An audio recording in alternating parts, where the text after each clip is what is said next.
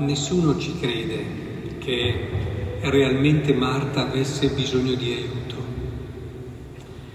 Il problema fondamentale era che Maria era lì con Gesù e aveva tutte le attenzioni di Gesù, e in quel momento questa cosa a Marta dava da fare. Ed è qui che oggi vorrei cercare di soffermarmi, perché se è vero che questo brano, nella tradizione, da sempre, viene visto come un affermare il valore della preghiera, dello stare con Gesù, come anima dell'azione e della carità, e non c'è santo della carità che non l'abbia detto, e questo ci deve far riflettere. E sono tantissime le persone che, dimenticando che tutto nasce dall'esperienza di Dio, dalla relazione, della comunione con Lui, hanno perso la bussola, hanno perso l'orizzonte, dopo aver fatto anche tante cose belle. Bene, se questo brano certamente ci dice questo, cioè non che l'azione non vale, ma che un'azione che non parte dalla preghiera è un'azione che non costruisce il regno di Dio. Ed è molto diverso fare, darsi da fare, impegnarsi, poi stai facendo quello che vuole Dio. Stai davvero lasciando che Dio costruisca il suo regno. Il regno di Dio lo costruisce Dio, non lo costruiamo noi. E l'unico modo per farlo agire ed operare nella nostra vita è mettersi ai suoi piedi e lasciare che Lui sempre di più prenda il nostro cuore, prenda la nostra vita, ci conquisti e possa operare e diventare davvero trasparenti alla sua azione e alla sua opera. Mi rendo sempre più conto che se vogliamo crescere spiritualmente, se vogliamo essere missionari testimoni efficaci, dobbiamo lavorare non per diventare grandi e ingombranti, mi verrebbe da dire, bravi, anche questo può essere ingombrante, ma per diventare davvero come un vetro che lascia passare solo Dio. Per questo il Vangelo ci dice beati piccoli, ma non perché voglia che di siamo piccoli, ma perché vuol lasciare spazio a Dio. Ora, è importante stare ai piedi di Gesù perché questo ci aiuta anche a trovare noi stessi. Questa parte migliore è sicuramente lo stare ai piedi di Gesù, ma perché è anche la parte migliore? Perché ci permette davvero di capire chi siamo. Vuoi capire chi sei? Vuoi cogliere quell'infinita ricchezza di doni e di possibilità che sei tu per il mondo? E in questo intendiamoci, non perché dobbiamo avere chissà quanti doni, ma perché abbiamo i nostri. Questa è la cosa importante. Quindi vuoi capire chi sei tu per il mondo? Hai un dono solo, ma quello sei tu, quindi sei infinito, giusto? Perché non ce n'è nessun altro. Uno ne ha dieci, tu ne hai uno, non c'è differenza. Infatti ad alcuni danno da fare, non le parabole dei talenti, beh, insomma Dio fa un po' di differenza, ma non è quello il problema.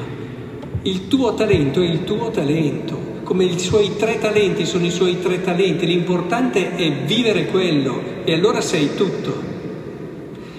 E, e questo lo impari ai piedi di Gesù, non te lo insegna il mondo, anzi il mondo e il demonio, il diavolo, ti insegnano proprio il contrario e ti insinuano queste idee proprio perché vanno ad intaccare quella mancanza di consapevolezza che hai di quanto tu sia veramente importante e bello davanti a Dio, e vanno a intaccarti lì e ti danno quell'insicurezza interiore che poi si manifesta in ambizioni, invidie, orgoglio, insicurezze di tanti tipi e così via. Ora, stare ai piedi di Gesù fa sì che Lui ci racconti, ci racconta davvero chi siamo per Lui.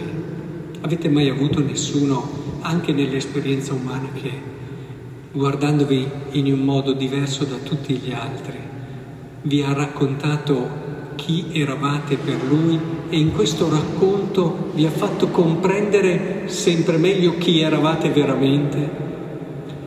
E sapete che non possiamo conoscerci senza qualcuno che ci ama. E, e questo è fondamentale. Qualcuno che ci racconta la bellezza che vede in noi. È, è decisivo ed è fondamentale. Infatti il salmo responsoriale che abbiamo pregato: se consideri le colpe, Signore, chi ti può resistere?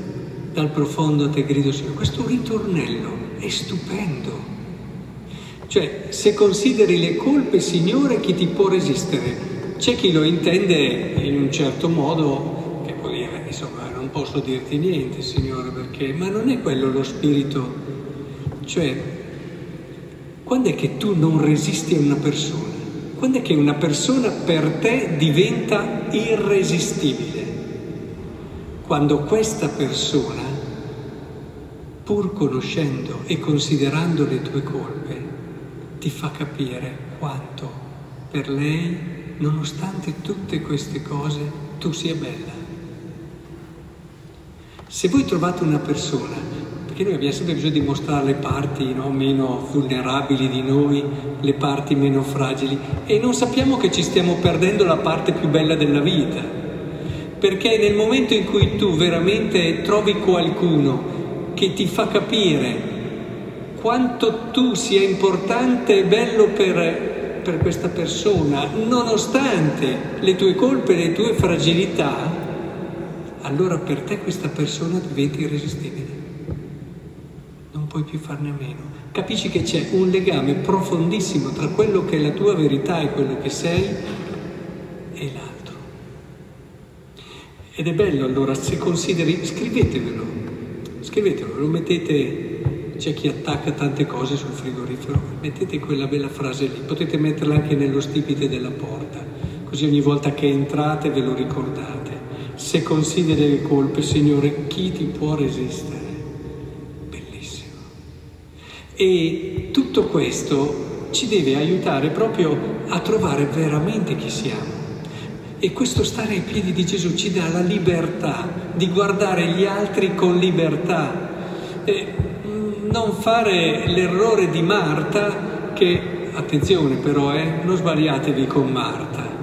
Per me Marta è davvero straordinaria, perché Santa Marta, e la ricordiamo, quindi lei ha saputo, se no non sarebbe diventata santa, e non è diventata santa solo perché era la sorella di, e quindi era della famiglia, allora quasi è obbligato a diventare santo, no? Però lei ha saputo far tesoro di questo richiamo, bah, indicazione via di Gesù, questo consiglio di Gesù. Lei ne ha fatto tesoro. Ed è per questo che facciamo tesoro di tutte quelle volte che il Signore ci ci trova in scacco, ci trova e ci rivela una nostra immaturità, ci rivela un nostro punto mancante. Facciamone sempre tesoro. È molto, guardate, più importante imparare da ciò che si sbaglia che non sbagliare mai, a parte che non è possibile, però è molto più importante, è gradito agli occhi di Dio.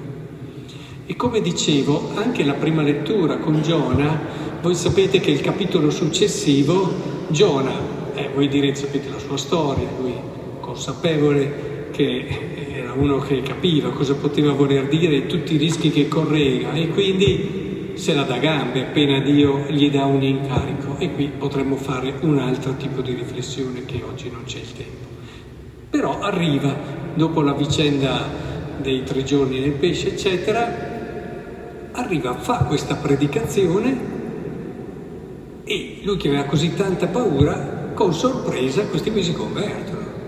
No, i cittadini di Ninive credettero a Dio, bandirono un digiuno, vestirono il sacco. Giunta la notizia fino al re di Ninive, si alzò dal trono, si tolse il manto, si coprì di sacco, si mise a sedere sulla cenere e diede quest'ordine, eccetera. Beh, meglio di così. Eppure, se andate avanti nella lettura, appena finito questo terzo capitolo, c'è il quarto dove lui se ne ha male di questa cosa. Mi fa quasi pensare a Marta che se ne ha male di vedere. Cioè, ma come? Te ne hai a male perché, perché l'altro è felice, perché l'altro ha trovato veramente quella bellezza, quella verità che cercava.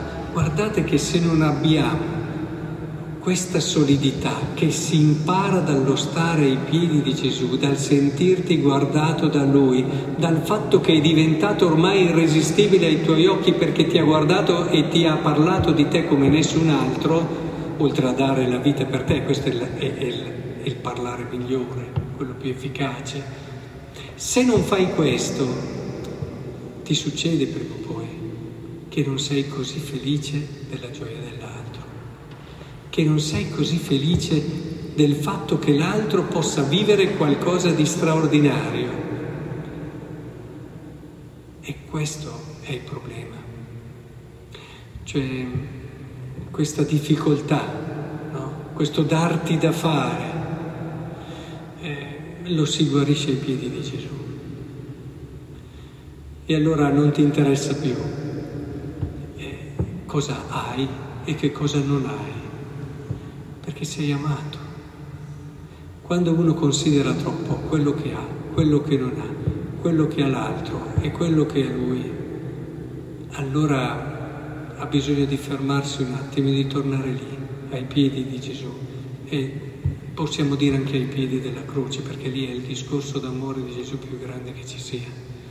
Mettersi lì, ai piedi di Gesù, e lasciarsi raccontare da Lui il suo posto, quello che è il nostro posto nel suo cuore. Facciamolo spesso questo, e se lo facciamo spesso, ogni volta che entreremo in casa e leggeremo "se consideri le colpe, Signore, chi ti può resistere", avremo come un fremito, perché ci rievocherà tutto quello che siamo per Dio, e riusciremo anche ad essere per altri quello che Dio è stato per noi, persone che raccontano a loro quanto sono belli al di là delle loro fragilità, quanto possono, quanto hanno davvero eh, di profondo e di vero nel pensiero e nel sogno di Dio.